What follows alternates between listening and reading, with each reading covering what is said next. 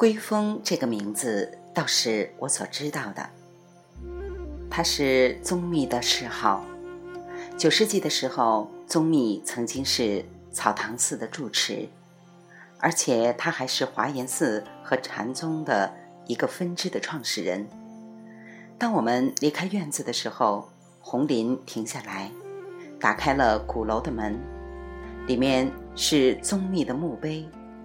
碑文是九世纪时宰相裴修撰写的。裴修曾经记录了当时几位著名禅师的讲法，其中包括黄檗禅师。我对红林的帮助表示感谢，并且告诉他我愿意待在山里。他害羞地笑了，于是我们道别。在回丰峪口的路上。我在草堂寺南面不远处一个葡萄园边停下来，借助一位农夫的帮助，我发现了自己一直在路西侧寻找的那个地方——幸福塔院的遗址。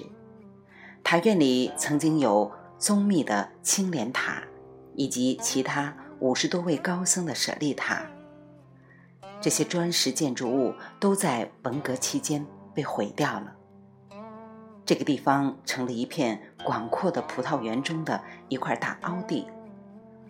我已经听说地方官员们正在计划发掘舍利，并且打算把它们供奉起来，作为将来的旅游卖点。那位农夫说，这件事儿他也听说了，但是他仍然在精心地照管着他的葡萄。几分钟后，我回到了丰峪口村。在丰河河谷入口处东面，我穿过了一片光秃秃的树林。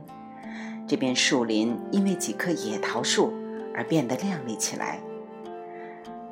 爬到后安山的山脚下，很快我就来到了一个小平台上，它已经被崭新的红墙灰瓦丰德寺所占据了。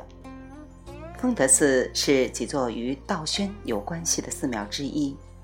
七世纪中期的时候，道宣曾经住在这座山上。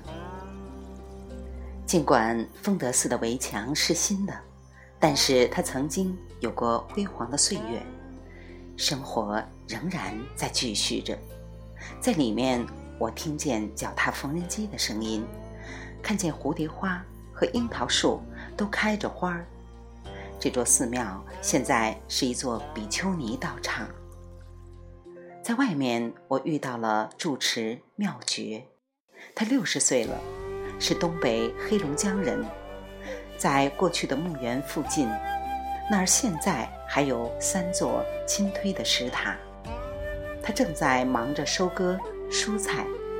他歇下手头的活儿，花了相当长的时间告诉我，现在这里住着三十多位尼师，但是他不知道。他是从什么时候开始变成比丘尼道场的？九世纪的时候，当宗密住在这里写他关于禅宗分支的经典文章的时候，丰德寺还是一座比丘道场。我回到村里，进入河谷，一条弯曲清澈的河，两侧是高高的悬崖，河的东岸有一条。柏油路，不到两公里之后，我在一个叫柳林坪的地方停下来。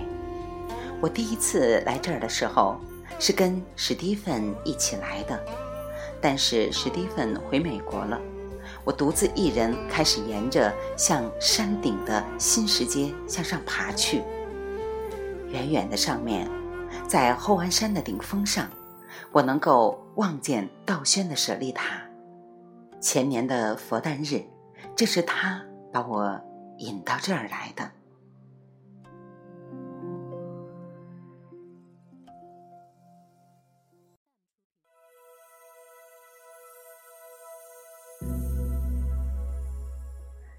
半路上，我在静业寺停下来，在寺庙的大门上，我看见了我第一次来这里欢迎我的那几个字：“以法护法。”寺庙的狗叫起来，一位和尚出来了，把我领了进去，他告诉我，这只狗正在将功赎罪。几个月前的一个雨夜，它睡着了，有人翻墙溜了进来。因为杜仲树的树皮有医用价值，于是入侵者把两棵杜仲树的树皮剥去卖了。这两棵树现在死了，它们是一千三百多年前道宣亲手种在寺庙的小院子里的。道宣是律宗的创始人，而净业寺则是律宗的中心。公元六百二十一年。道宣二十五岁的时候，第一次来到这儿，住在山上较远处的一座茅棚里。后来，他搬到山下的寺庙里。这座寺庙是他到来之前五十年建成的。当他的弟子数目日渐增多的时候，他把这座寺庙建成了一个指导中心和供应基地。为那些住在这座山上净业寺附近茅棚里的修行人供应吃穿。道宣除了撰写了中国早期和尚的传记以外，他还致力于统一那些规章制度，出家人根据他们来调整自己的生活。他还把这些规章制度，或者说戒律，作为宗教指导的基础。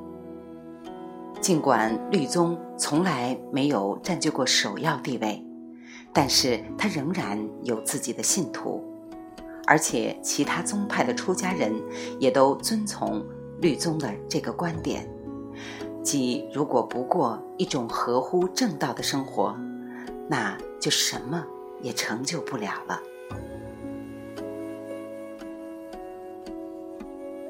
未完待续。